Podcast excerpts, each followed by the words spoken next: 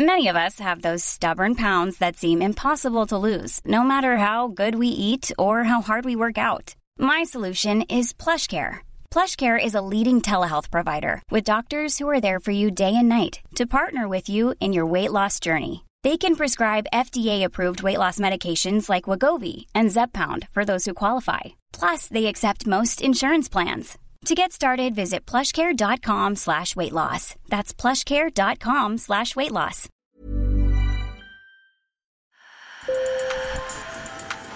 Bonjour. Hello. Hola. Marhaba bikoum. Sur le fil, Le podcast d'actu de l'AFP. des nouvelles choisies pour vous sur notre fil info.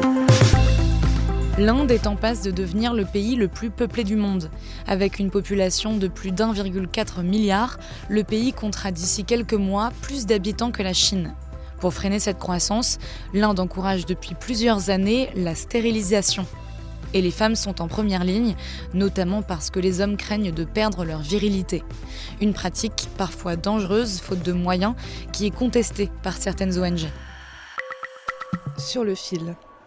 Kajal a 25 ans. Avec son mari, elle s'est rendue dans une clinique rurale de Boudbaral, au nord de l'Inde. Allongée, elle s'apprête à recevoir une anesthésie locale avant de se faire ligaturer les trompes. C'est la méthode contraceptive la plus utilisée en Inde. Une opération d'une cinquantaine de minutes qui n'est pourtant pas sans danger. Je n'ai pas peur de la stérilisation. Aujourd'hui, avoir trois enfants, c'est plus que suffisant. Les femmes sont souvent incitées par les personnels de santé gouvernementaux à subir une opération. En échange, elles reçoivent même de l'argent, l'équivalent de 22 euros. Une autre option pour Kajal et son mari Deepak Kumar aurait été la vasectomie, une opération d'une dizaine de minutes qui consiste à couper le canal par lequel passent les spermatozoïdes. Mais il en avait peur. Je pensais que ça m'aurait rendu faible. L'Inde a été le premier pays à adopter la planification familiale comme politique officielle en 1952. Mais à la suite d'une campagne de stérilisation des hommes dans les années 70, qui a entraîné des abus, l'accent a finalement été mis sur les femmes. Christophe Guilmoto, démographe basé en Inde, revient sur cette période. Le système a un peu explosé en 1975 parce que été l'état d'urgence. Donc, Madame Gandhi a, suspendu les, institutions démocratiques. Madame Gandhi donc était Premier ministre à ce moment-là, faisait face à une très forte opposition. Et elle a poussé vers un programme beaucoup plus agressif de euh, stérilisation, notamment masculine, et une stérilisation qui devenait un petit peu forcée euh, pour une certaine catégorie de gens. Ça pouvait être des fonctionnaires à qui on réclamait des certificats de stérilisation, ou alors euh, il y a le cas particulier des gens qui habitaient les bidonvilles euh, et qui pouvaient être chassés de bidonvilles, mais qui pouvaient être relogés s'ils procédaient à une stérilisation quasiment immédiate. Alors ça, ça a donné une très très mauvaise réputation à la stérilisation masculine. En plus, bien sûr, il y avait des, rumeurs qui circulaient selon laquelle la vasectomie euh, attaquait donc directement la virilité. Et cette idée est encore largement partagée en Inde. Mes collègues sur place ont posé la question à des habitants du village où Kajal s'est fait stériliser.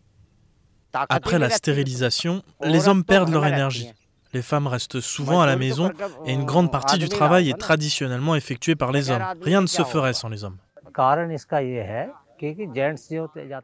Si les hommes ne n'optent pas pour la stérilisation, c'est qu'ils travaillent dehors. Alors que les femmes travaillent à la maison et ont moins de travail. Après la stérilisation, les femmes peuvent encore travailler, mais pas les hommes, car ils deviennent faibles.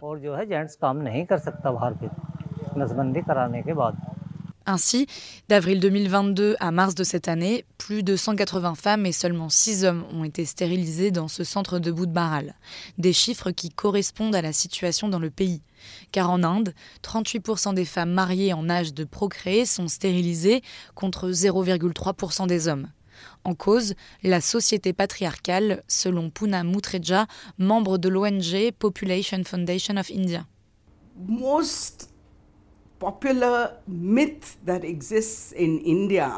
Le mythe le plus répandu en Inde, tant chez les hommes que chez les femmes, c'est qu'un homme perd sa virilité s'il subit une vasectomie.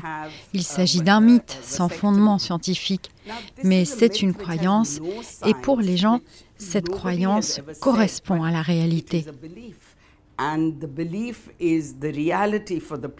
Les centres de stérilisation sont nombreux en Inde et en particulier dans les zones rurales où vivent les deux tiers de la population et où les actes de chirurgie peuvent être bâclés.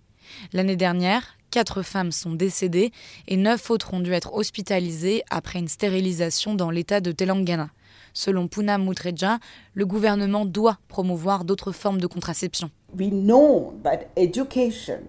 Nous savons que l'éducation est la meilleure pilule contraceptive. C'est une pilule magique qui réduit automatiquement le nombre d'enfants. Investir dans la santé et l'éducation aurait pu permettre de réduire le coût économique pour la famille, mais aussi pour le pays.